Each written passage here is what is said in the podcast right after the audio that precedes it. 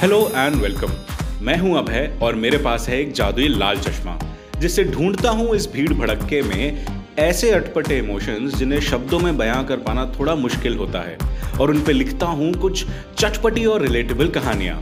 Stories that will make you feel happily nostalgic one emotion one episode at a time आज लेकर आया हूँ एक और नई कहानी, एक और अलग नज़रिए से। तो खुद सुनो और दूसरों को भी सुनाओ। और हाँ जो सुना जितना सुना। पसंद आए तो चैनल को फॉलो और शेयर ज़रूर करना।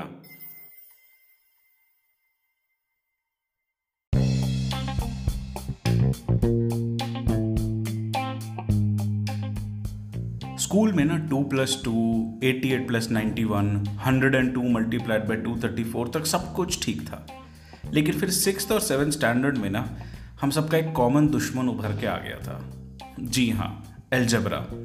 Quadratic equation, linear equation, a b c x y z x square x cube. पता नहीं क्या क्या था उसको अब देखो तो लगता है बहुत सिंपल था लेकिन उस वक्त तो वो नाइटमेयर था।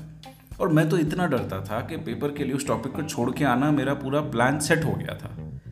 लेकिन फिर जब पापा को इस प्लान की भनक लगी तो उन्होंने एक दिन मेरे मुँह पे आर डी शर्मा की भारी सी किताब मारी और मुझे एक ज़बरदस्त टारगेट दिया। कहा कि एनुअल डे की प्रैक्टिस में जब तुम्हारे सीन्स खत्म हो जाएँगे तो उन सीन्स के बीच में तुम ये सारे क्वेश्चंस को सॉल्व करोगे।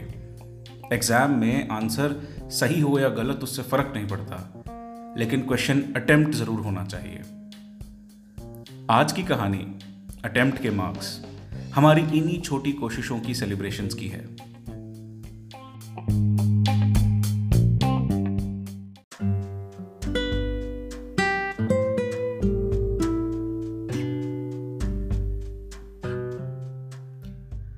जो एक गेहूँ का पौधा होता है, वो करीब तीन से साढ़े तीन महीने लेता है पूरा उगने में।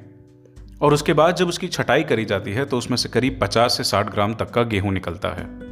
उसके कंपैरिजन में एक आम का पेड़ जो होता है, वो कई साल लगा देता है पूरा उगने में। लेकिन जब उसकी छटाई होती है तो उसमें से कई किलो वजनी आम निकलते हैं। मार्केट में गेहूँ और आम दोनों की ही अपनी अपनी एक वैल्यू होती है। मैं ना अपने पापा के इतना क्लोज नहीं हूँ। लेकिन ऑन गोइंग कोरोना लॉकडाउन की सिचुएशन को ध्यान में रखते हुए पापा ने मुझसे एक रिक्वेस्ट करी कि तू घर से बाहर है, घर से दूर है तो एटलीस्ट हो सके तो आए दिन, एक दो दिन में या एक रेगुलर बेसिस पर अपने हालचाल देते रहा कर और फ़ोन कर लिया कर। तो पिछले हफ़्ते वही एक फ़ोन कॉल चल रही थी जिसमें एसओपी की स्क्रिप्ट के हिसाब से मौसम कैसा है, खाना पीना कैसा चल रहा है कोरोना की स्थिति कैसी है, जैसे कई सारे सवाल एक एक कर कर चेक हो रहे थे। कॉल बस अब कटने की कगार पर ही आ गई थी कि पापा ने अचानक से एक हेजिटेंट और डरी हुई सी आवाज़ में मुझसे एक सवाल पूछा। अब है जुलाई का महीना आ रहा है कंपनी में प्रमोशंस भी पास होंगे ना? सच बोलूँ तो ये सवाल मेरे को चुभ गया। हम्म, आप सोचेंगे इसमें ऐसा क्या है? ये सवाल सुनने में जितना सिंपल है इसकी हिस्ट्री इसके पीछे बहुत ही बड़ी है। ज़िंदगी के पिछले कुछ साल मैंने मैंने अपने पापा के साथ यही फादर सन रिलेशनशिप बनाने में निकाल दिए थे। मैं यही चाहता था उस वक्त कि वो मुझसे ये सवाल पूछें कि मैं क्या कर रहा हूँ, मैं क्या नहीं कर रहा हूँ, मेरी ज़िंदगी में इंटरेस्ट लें।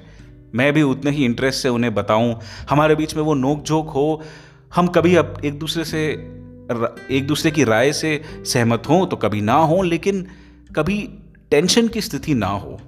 एक एक free flow of information thought trust and care हम दोनों के बीच रहे। लेकिन लेकिन शायद उस वक्त ना वो वो मुझे समाज के किसी तराजू में तोल रहे थे।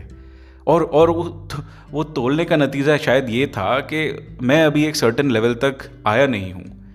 और इसलिए उनका ध्यान कभी इस एफर्ट पे गया नहीं। कई साल जब कोशिश करी, बहुत कोशिश करी। मैं भी चिल्लाया, मैं भी गुस्से में आया, प्यार से भी बोला। लेकिन जब जब कोई रिएक्शन कोई एक्शन जब मिल नहीं रहा था तो फिर धीरे धीरे मेरी उम्मीद ने भी गिव अप कर दिया। मैंने भी अंदर ही अंदर इस चीज़ को दबा लिया और कहीं ना कहीं एक्सेप्ट कर लिया कि शायद मेरे माँ बाप भी मेरी मेरी ज़िंदगी में उतना इंटरेस्ट नहीं लेंगे। शायद मैं कभी उनसे, उस ट्रस्ट और उस प्यार से कभी कोई भी हक जताते हुए कोई बात कह नहीं पाऊँगा।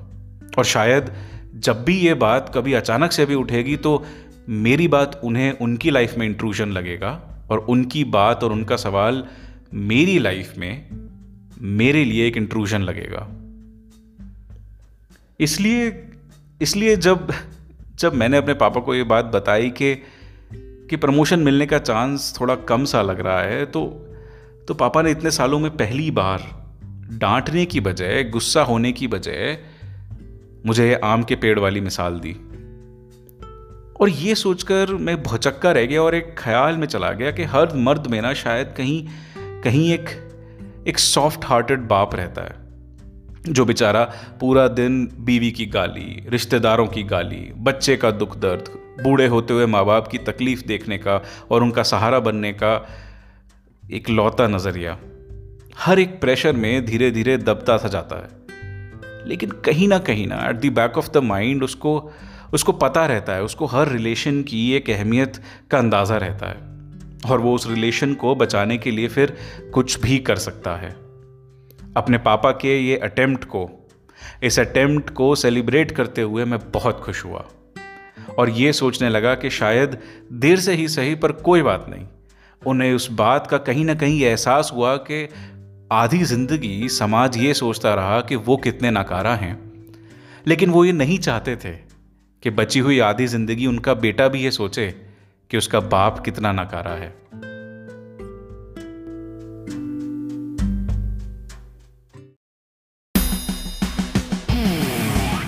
अगर आपको ये कहानी पसंद आई तो मेरी बाकी कहानियाँ भी ज़रूर सुनना, दोस्तों और फैमिली के साथ आगे शेयर करना, और हाँ यहाँ तक आ गए हो तो चैनल को फॉलो किए बिना मत जाना। कहानी पर कोई फीडबैक हो तो मुझे मैसेज करना मेरे Instagram handle Maheshwari under Abhay ninety पर, जिसका लिंक और नाम दोनों ही मैंने डिस्क्रिप्शन में भी दे रखा है। मैं हूँ अभय, और अब आपसे मिलूँगा लाल चश्मा हिंदी स्टोरीज के अगले एपिसोड में। तब तक के लिए take care and enjoy your life